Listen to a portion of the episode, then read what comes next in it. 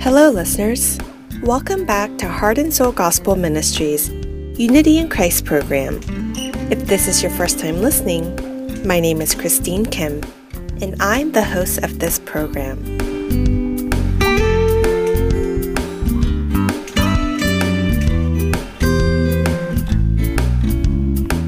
Hope that you were able to live through the confusion in the world today by holding on to and meditating on Jesus' words. On June 12, one of the deadliest mass shootings in the United States history occurred in a nightclub in Orlando, Florida. An American born man of Afghan descent named Omar Mateen carried an assault rifle and a pistol into the nightclub holding about 300 people around 2 a.m. and started shooting at everyone in sight. The standoff went on for about three hours and finally ended when the police crashed into the building with an armored vehicle and stun grenades and killed the shooter. The shooting rampage left 50 people dead, including the shooter, wounding 53 others. This was a horrific event. This event was not just an ordinary shooting, it occurred inside a gay nightclub, and it's gaining more attention because the shooter targeted the gay and lesbian community.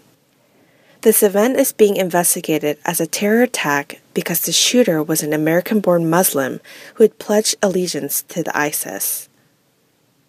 It is also looked as a hate crime towards the gay and lesbian community. The shooter's father released a statement saying that the cause of this event had nothing to do with the Muslim religion, but only with his son's feelings towards the gay and lesbian community. It does not matter what the reason is, whether it is terror or a hate crime, this event should have never occurred.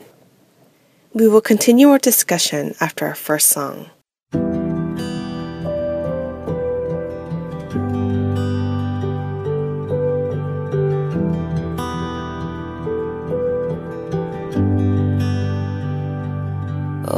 These pieces broken and scattered in mercy gathered, mended and whole, empty handed, but not forsaken. I've been set free, I've been set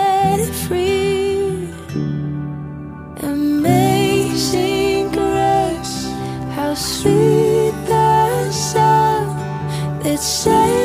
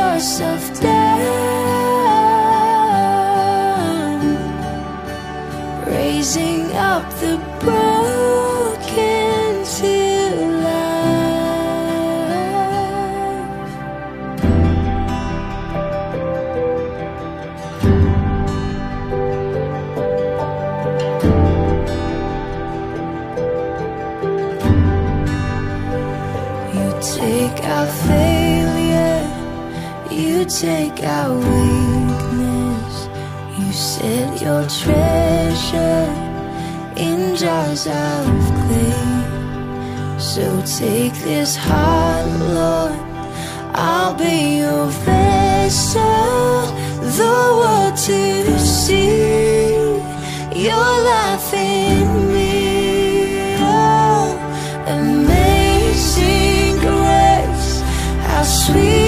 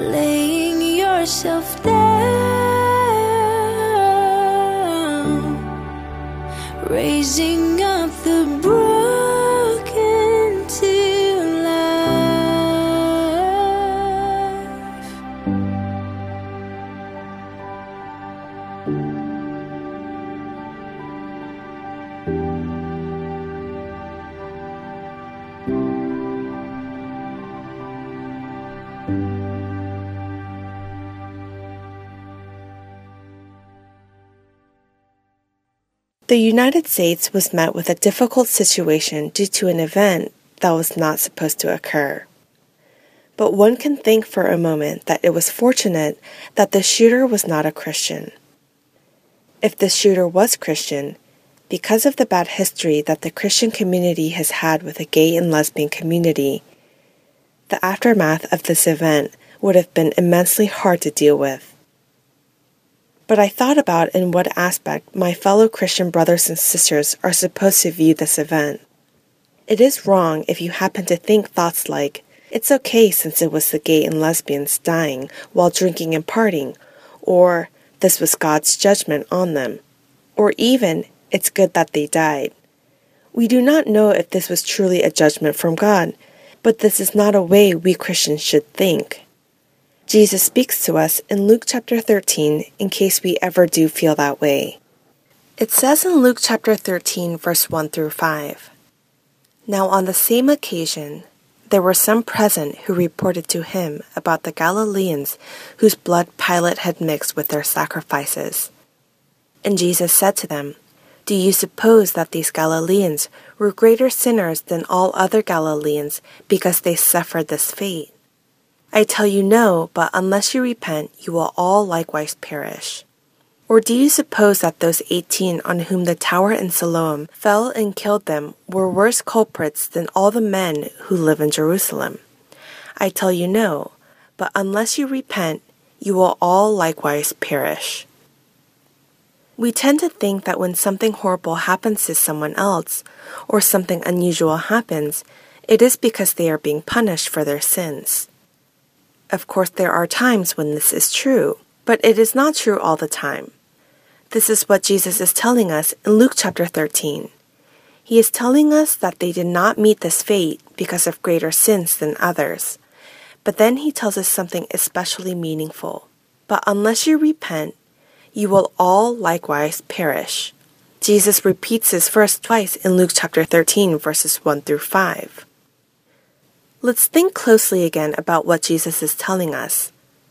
But unless you repent, you will all likewise perish. This means that if you do not repent, your end will be the same as these people. It doesn't matter how they will die, they will die. But they will not perish because they are greater sinners, they will perish because they do not repent. What is the point Jesus is trying to make? To perish or to die does not depend on how great or small the person's sin is. It depends on if they repented or not. We as Christians should not look at this horrible shooting event and think it's good that they died, that they were being punished for their sins. We all live having sinned in our lives. They are people that lived without knowing that they were sinning. Did any of us search for God in Jesus Christ to become righteous on our own? Did any of us walk towards Jesus' cross on our own? Did God not come in flesh to us who were living in sin? Did he not come in light to shine the light of life to us who were dying in darkness so that we can move towards the light? We did not repent because we are good or righteous people. We as Christians should see this event and think, they did not know about grace. It is unfortunate that they did not get a chance to repent their sins before being killed. Now, before it's too late, we should pray that the grace that was given to us should be given to them, praying that they will turn to our Lord after repenting of their sins.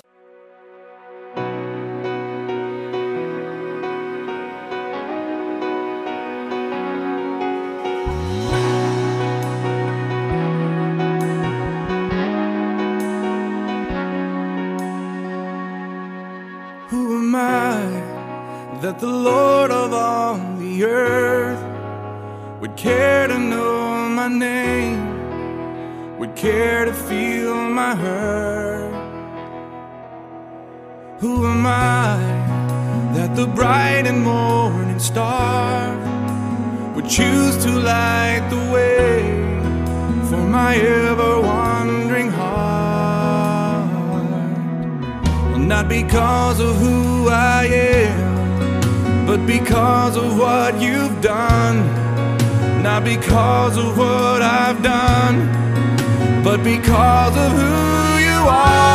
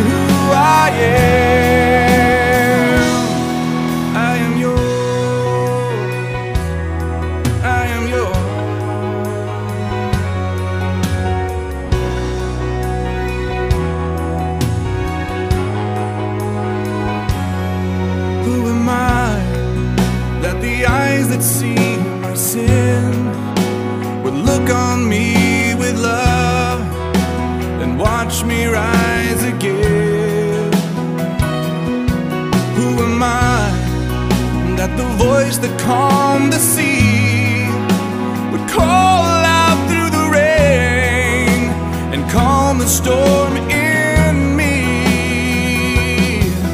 Not because of who I am, but because of what you've done. Not because of what I've done, but because of who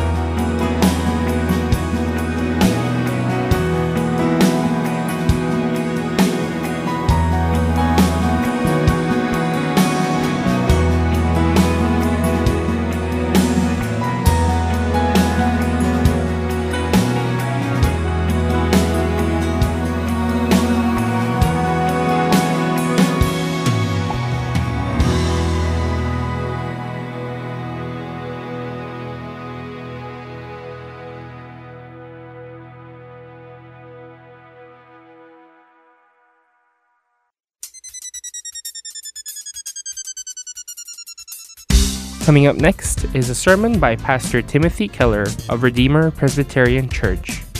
Today's topic is Struggle for Love, Part 2, based on Genesis chapter 29, verses 15 through 35. I hope you have a blessed time with Pastor Tim Keller. Now we have Leah. And Leah is now married to Jacob. And what are we told here about Leah? Now, just as artistically, I mean, I mean, when I I say artistically, the narrator is an unbelievable artist. I hope you begin to see that as the weeks go on by. And the, with the greatest economy of style, and with just a few strokes, we learn all about Leah's life. What do we know about Leah up to now? Verse 17. It says, Leah had weak eyes, but Rachel was lovely in form and very beautiful. Now, one of the problems for translators is this word that is used in Hebrew to describe her eyes. And it's a word that means breakable or fragile, and it's a tough word. To, it's hard to figure out what the narrator is really getting at. But unfortunately, most translators don't do, I think, probably what they should do, because the way this translator here uh, translates it, it says that uh, Leah had weak eyes. Well, here's my point, or here's my question. Is that really what the sentence is getting at? Is that the point of the sentence? Does it say, Leah had weak eyes, but Rachel could see a long, long way? No. It's not talking about their sight, it's talking about their appearance.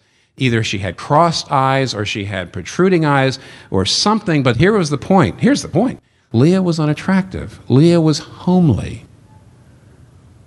And she grew up in the shadow of a younger sister who was utterly stunning. And that's the reason why Laban has to unload her like this. The only way I'm ever going to get Leah married to anybody is I'm going to have to trick somebody into it. Otherwise, I'm going to be stuck with her forever.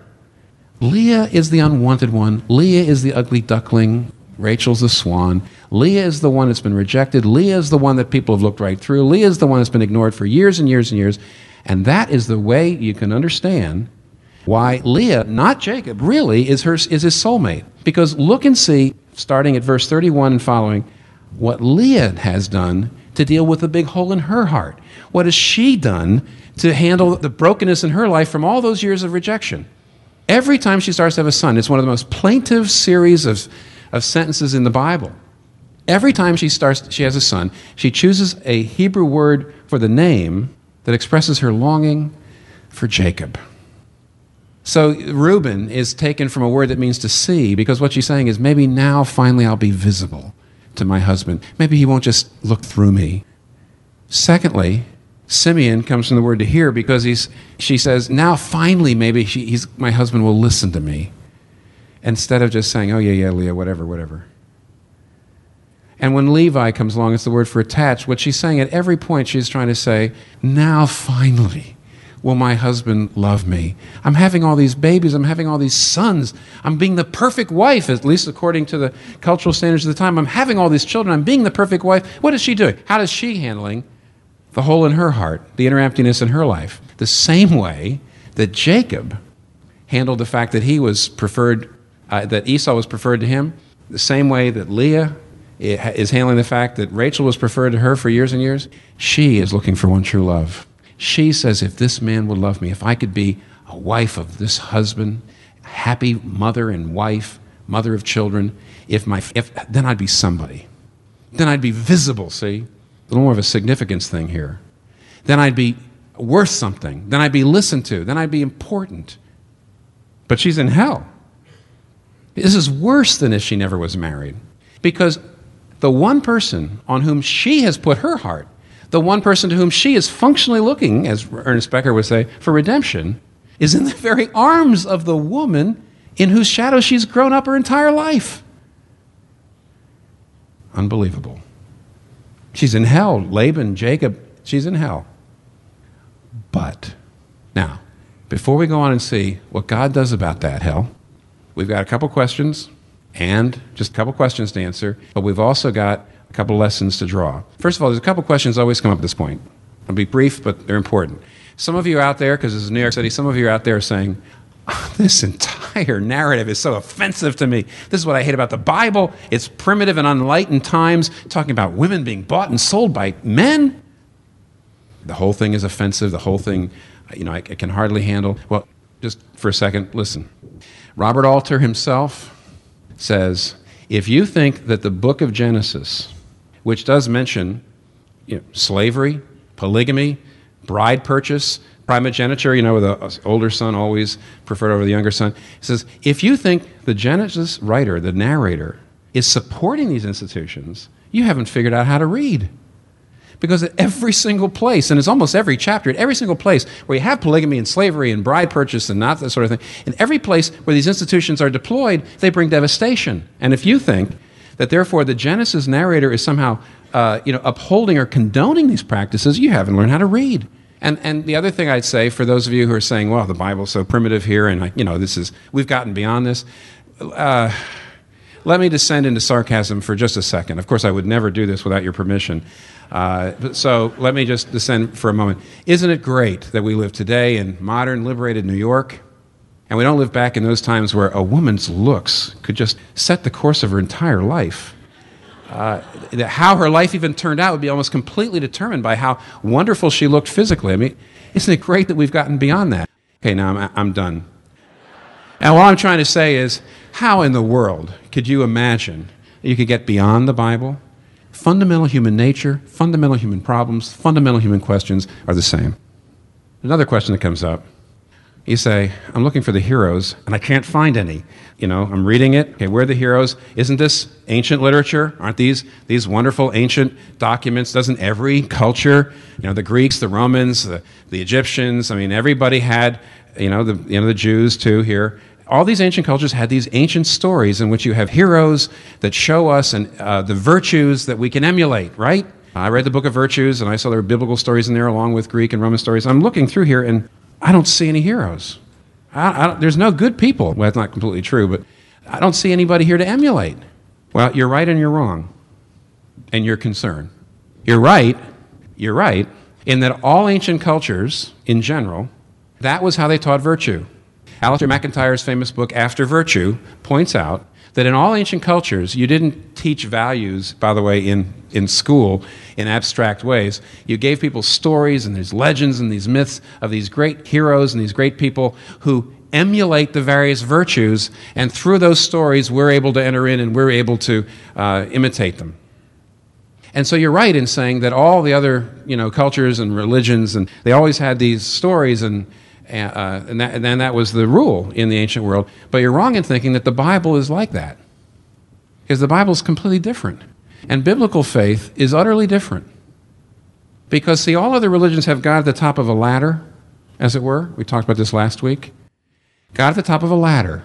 And the ladder, our steps, are the virtues and that if you give your sacrifices and if you're kind and you're generous to the poor and you are moral and you're hardworking and you're honest and you, you live the virtues, you can move on up the ladder and you can be blessed by God or the gods. And every other religion was like that. But the biblical religion, the biblical faith, gives us a God who's not like that. Over and over and over again in these stories, we see weak people, messed up people, people who don't seek God's grace, who don't deserve God's grace, who continually resist God's grace, and, and don't even appreciate God's grace after they've been saved by it. People into whose life God has to come by sheer grace, intervening, you see. It's utterly different. Utterly different. And that's the reason why you're right in noticing there's no heroes in here. But that is the moral of the story. The moral of the story is that morals won't get you into God's story.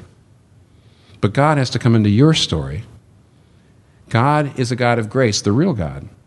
Now, what are the lessons we learn at this point? And the lessons are twofold, and they're pretty profound. The first lesson we're supposed to learn from here, this especially in the most vivid way, when Jacob wakes up in the morning, it was Leah. We're being taught something that in all of life, through every event, through every aspect of your life, there always will be a ground note running, a ground note of cosmic disappointment, and you're not going to lead a wise life until you know that. See, Jacob goes to bed with the one. I finally got the one. The one thing, the one person who's going to make my life okay. But what we're told, literally in the Hebrew, it says, But in the morning, behold, it was Leah. Now, I love Leah, and I'm protective of her, and I love what we're about to learn about Leah. But for a moment, I got to tell you this Leah represents something. Every time you get started into a relationship, every time you get start, every time you move into a marriage, every time you get into a job, every time you get into into a new project, any anytime you get into some new uh, pursuit, and you think this finally is going to make my life right, I want you to know, in the morning it's always Leah. You go to bed with Rachel.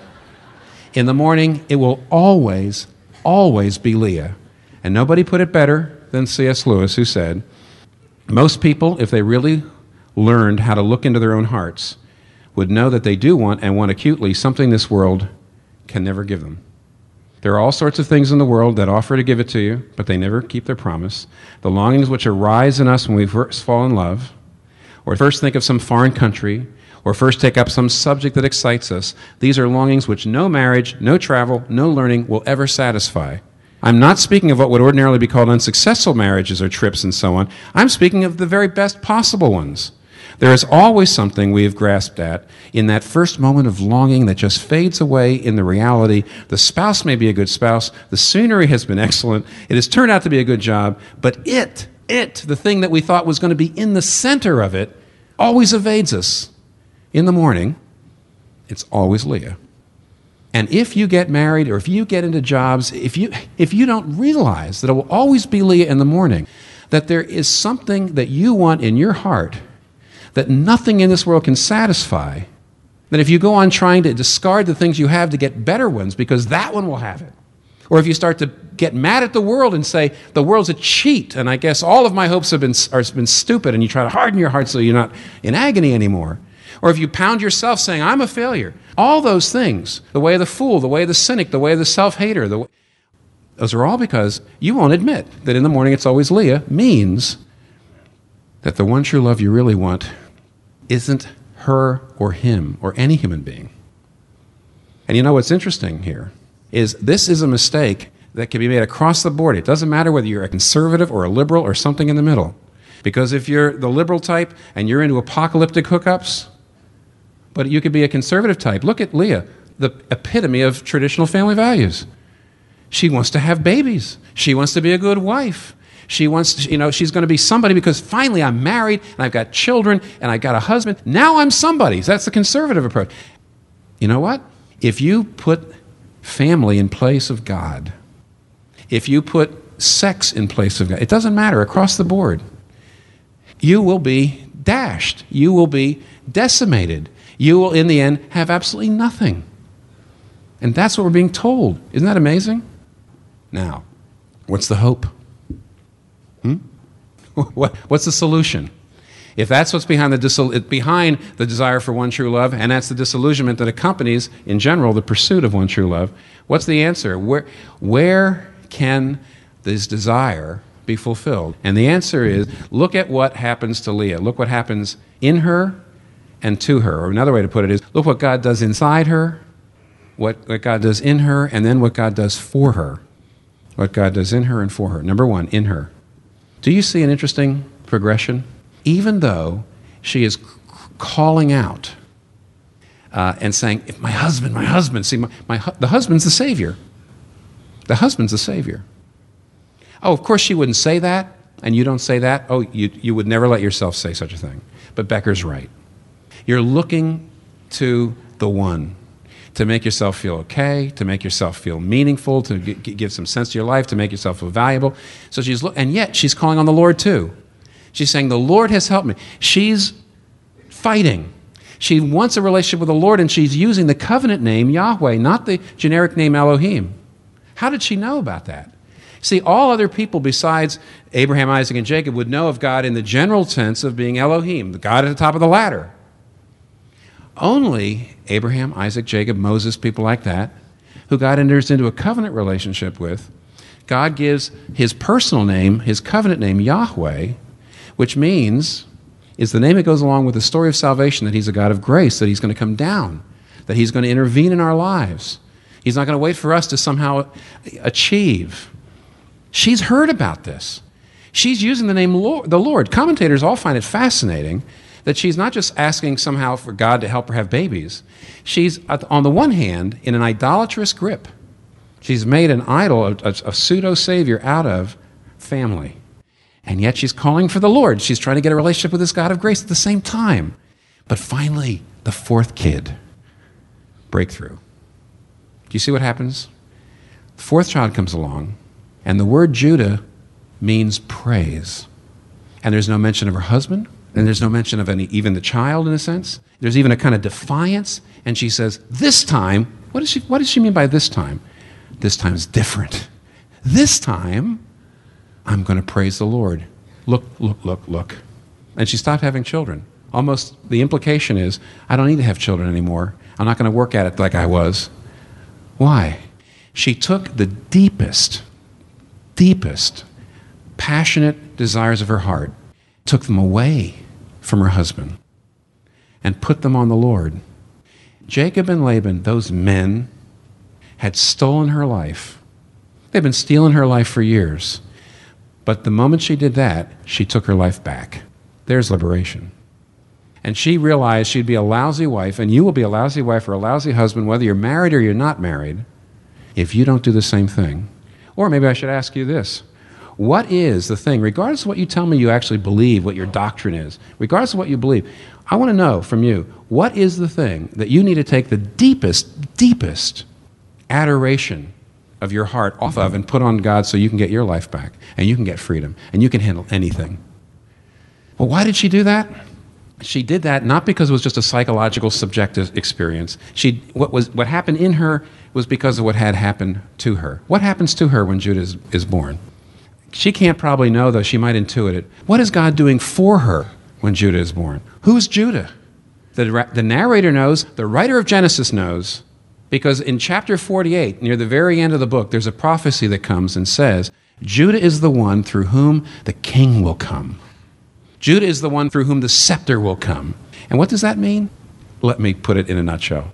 God looks down at a beautiful woman and an ugly woman. God looks down at a woman who's had a designer life and everybody in the world has always wanted, and looks at one who the, he looks at the girl nobody wanted. Nobody. He looked at the girl who's unloved, who's unlovely. And he says, You're going to be the mother of Jesus. Verse 31 says, When the Lord saw Leah was not loved, let me paraphrase it, he loved her. He's the true bridegroom, the Word of God says. He's the true love. He's the only spouse that will fulfill you because he's the only one who won't let you down. You know, Becker puts it just perfectly. He says, No human relationship can bear the burden of Godhood. However much we may idealize and idolize him, he inevitably reflects earthly decay and imperfections. If your partner is your all, any shortcoming in that your partner becomes a major threat to you. What do you want when you elevate your partner to this position? You want to be rid of your faults, the feeling of nothingness. You want to be justified, to know your existence has not been in vain. You want redemption, nothing less. Needless to say, human beings can't give you that. And she's freed from her idolatry of traditional family values because God is the true bridegroom. But here's the other thing we got to notice. The reason why she becomes the mother of Jesus is because, not because just God likes underdogs. Is that it? He just, she's the sentimental favorite? No. Because she is a picture of how God is going to save the world. And here's how he's going to save the world. He's not a strong God who says, strong people, if you live virtuous lives, you can come up to heaven. He comes down, he dies on the cross, he fulfills the requirements for you. Jesus Christ says, You will see heaven open and the angels of God ascending and descending on the Son of Man. I am the ladder. I'm going to live the life you should have lived and die the death you should have died. If you know you're so weak that you need a Savior who died for you, you're so bad that nothing less than the death of the Son of God could save you. If you're a sophisticated New Yorker and you can't say, I'm a sinner and I need to be saved by grace, you're too proud for this incredible salvation that comes into the world through Leah and her boy. God gives Leah, the rejected one, the weak one, to be the mother of Jesus because that is how the gospel works. The gospel saves people, not who are strong, the gospel saves people who will admit they're sinners and that they're weak. And what ends up happening? Who goes back? Jacob, the son who's not loved and who was a deceiver, but now he's humbled into some decent character. And Leah, the girl who's not loved, and they're the ones who bring salvation to the world because that's how the gospel works. Can you handle it? Can you handle it? What a God. He looks at the one without the designer life and said, That's how my salvation is going to work. That's how my son is going to look. You're the mom. Number one, do you see it? If you've been rejected by some human being who you thought was going to love you and make it all right, one of the reasons I think God brings the messianic seed to Leah is because Jesus is going to grow up rejected, lonely, constantly misunderstood, ultimately rejected in the end. God Himself comes into the world and knows what it's like to be rejected by all human beings and says, I'll give you a relationship with me. If you see what I've done for you, you can experience my love in such a way that you can handle that. Don't let marriage throw you. If you really want to be married and you're not, it's okay. Uh, you're after a good thing, but you won't be ready for it unless you see this. If you're unhappily married and really mad about it, it's good to want your marriage to be better, but you're going to put too much weight on it unless you see this. Do you see? If you feel ugly, not just physically, but in any way, don't you see a God at the top of the steps? You better be good and good looking and smart and attractive to make it to the top. But a God who is the steps, Jesus Christ, who becomes a man acquainted with grief, a man who's dejected, a man who's ugly, it says in Isaiah 53 and uh, 52. We could hardly look upon him. Jesus Christ became weak and ugly so that when we believe in him, his righteousness is imputed to us. Do you realize that the Bible insists that though you might look like Leah, to God in Jesus Christ, you always look like a Rachel? Let these things pass into your life, and you can take your life back. Let us pray. We pray, Father, that you would help us understand the gospel and apply it to our lives in the various ways that this text uh, can be applied. It's very difficult for me as the preacher because it has so many applications to uh, bring it home to the, the varied situations that are represented by the people in this room. But would your Holy Spirit do that? For we ask it in Jesus' name. Amen.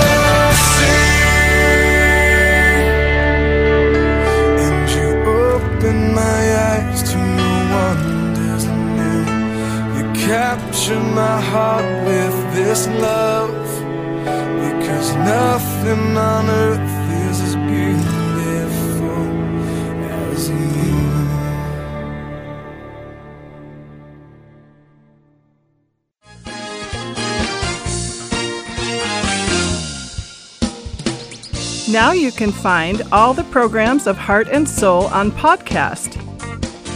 You can easily play this week's or past week's programs, or you can even download them to your device just in a few minutes.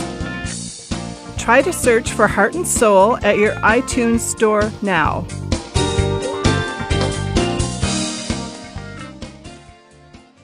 Coming up next, we introduce you to our new program, The Lord is My Shepherd.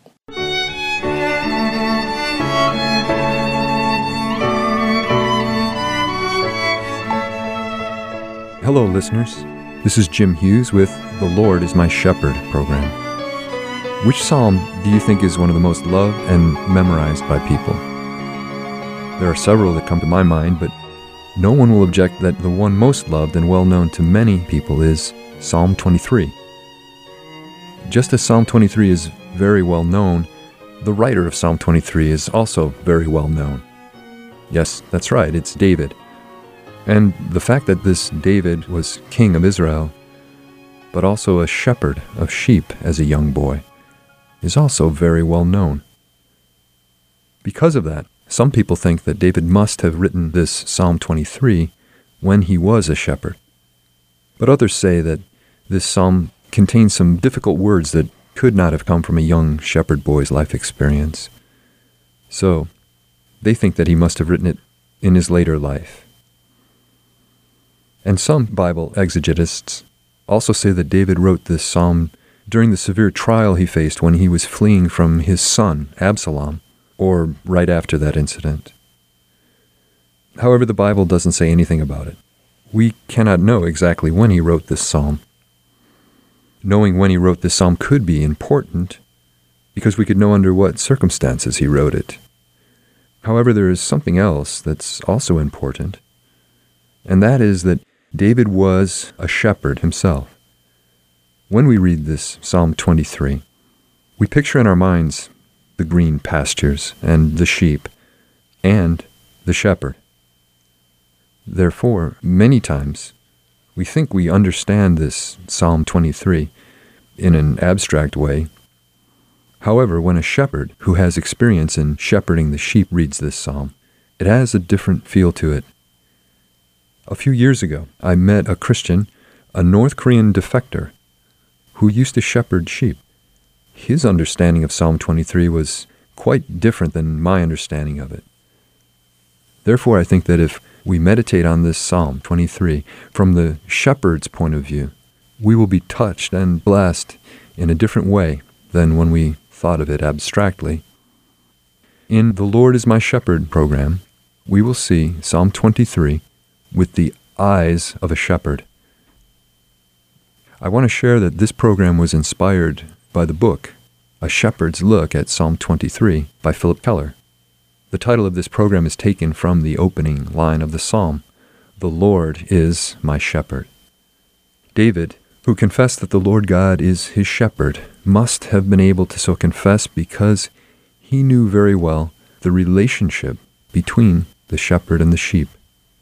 If he had had a different job other than being a shepherd, for example, if he had the job of a carpenter or a potter, he might have started Psalm 23 with different words. The Lord is my carpenter foreman, or maybe the Lord is my potter. David expressed God by comparing him to the figure that he knew best. David knew very well that the lives of the sheep were in the hands of the shepherd. People say that the fate of the sheep depends on the type of the shepherd. Some shepherds would look after their sheep in a kind and gentle way, sometimes applying their intellect uh, and sometimes acting bravely and in a sacrificial way. In this type of care, sheep grow well and very satisfactorily. However, under some shepherds, sheep grow fighting each other, suffering hunger, and undergoing hardships. If you were the sheep, under what kind of shepherd would you like to grow? Should we think about this a little more? It's not by chance that the Lord God is compared to a shepherd by King David, because Jesus, who is God, describes himself as a shepherd. And he is not just a shepherd, but a good shepherd. In the Gospel of John, chapter 10, verse 11, it reads, I am the good shepherd. The good shepherd lays down his life for the sheep. That's right, Jesus is the good shepherd. Jesus summarized the heart of a good shepherd with one thought. What is it? That's right, it's laying down his life for the sheep. Now, on the other hand, how would a shepherd that is not a good shepherd be? This is explained in John's Gospel, chapter 10, verses 12 and 13, which reads He who is a hired hand and not a shepherd, who is not the owner of the sheep, sees the wolf coming and leaves the sheep and flees. And the wolf snatches them and scatters them. He flees because he's a hired hand and is not concerned about the sheep. Jesus describes a hired hand in contrast with the good shepherd. He says that he's not actually even a shepherd. He's in the position of a shepherd, but he is a hired hand and cannot be called a shepherd. It is said that when danger comes, this type of hired hand runs away to save his life, abandoning the sheep because they are not his own sheep. Then, those sheep are left to be plundered and lose their lives. Then Jesus explains again about the Good Shepherd. And this is the part that we need to think about more deeply. Again, from John's Gospel, chapter 10, verses 14 and 15, Jesus says, I am the Good Shepherd, and I know my own, and my own know me, even as the Father knows me, and I know the Father, and I lay down my life for the sheep. What kind of shepherd is a good shepherd? It's not someone that simply lays down his life for the sheep.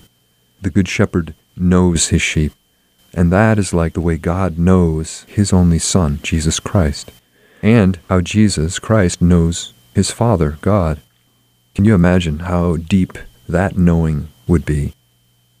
We use the term Trinity to describe the three persons of the triune God God the Father, God the Son, Christ, and God the Holy Spirit. These three are each different, but at the same time, they are all one. I'm not trying to share the theology of the Trinity with you right now, just that the intimacy that Jesus is explaining between the sheep and the shepherd is the same intimacy found within the Trinity, where even though each person in the Trinity is different, they are one and the same.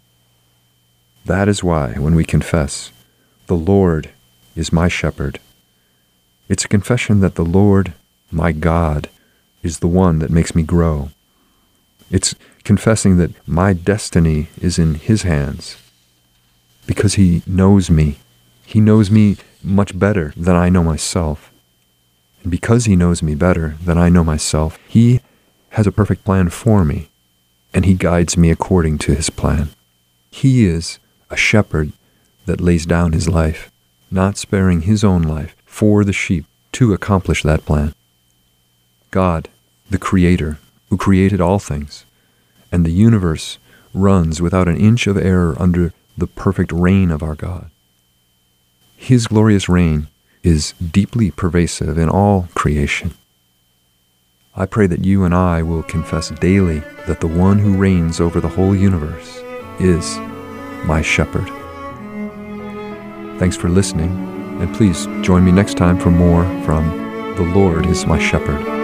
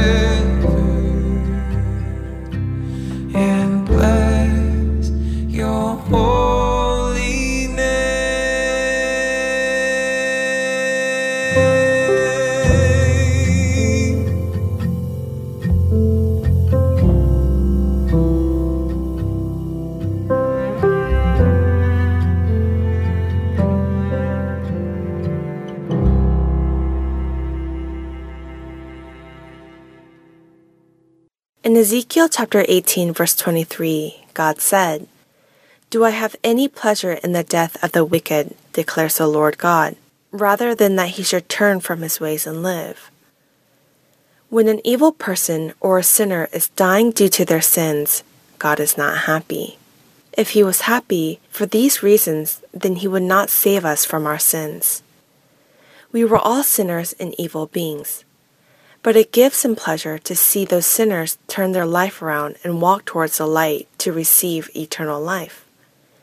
It is for that reason God sent his only Son for us. He allowed his Son to suffer and die on the cross. He cared more about us sinners turning our lives around and living for him than his Son dying on the cross. If you understand this grace of God, you must spread this news of God's grace to those who do not know. It should not end with just us repenting our own sins and going to heaven alone. Jesus bled so that all of our sins will be washed away. We must try our best to speak of His grace every chance we get, so that even one soul can be saved from their sins and walk away from their life of darkness. Homosexuality is a definite sin. This is something that God has decided. That is why homosexuals must repent their sins, change their lives, and be born again. There are many homosexuals that change their ways after repenting their sins, just like we have been living our lives for Jesus after repenting our sins. All sinners receive the same grace from God and are saved from Jesus' death on the cross. If we think that it is right for the sinners to die, then we probably have those thoughts due to feelings of pride hidden in our hearts. This is because we do not know the extent of what grace and what love we have received salvation. We are showing pride that we are saved. I hope that you always remember this. We must learn and follow the characteristic of God and His grace of loving all sinners. But loving all sinners does not mean that we must love their sins as well. We must not approve of their sins. The world that we live in today is confused about this idea. This world believes that if we love the sinners, then we must also love their sins, and if we hate their sins, then we must also hate the sinners. But look at our God. He hated sin, and the cross became the way to pay for our sins. But God loves all sinners. So he did not make the sinners pay for their sins, but he sent his Son without sin to die on the cross. A passage from Romans chapter 5 verse 8 says, But God demonstrates his own love toward us, in that while we were yet sinners, Christ died for us. Because we receive all this love from God, we must in turn spread the love to all sinners that need to know of God's love and forgiveness. Let us finish today's broadcast of Unity in Christ by praying that we spread the good news about Jesus and the love of the cross to those who need his salvation.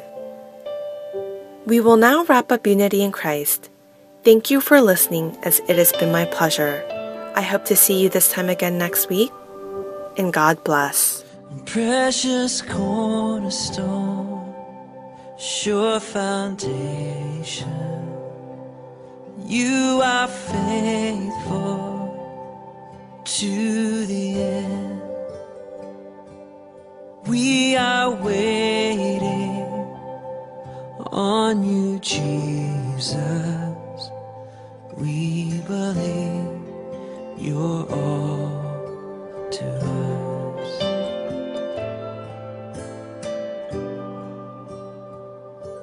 Precious cornerstone, sure foundation. You are faithful to the end. We are waiting on you, Jesus. We believe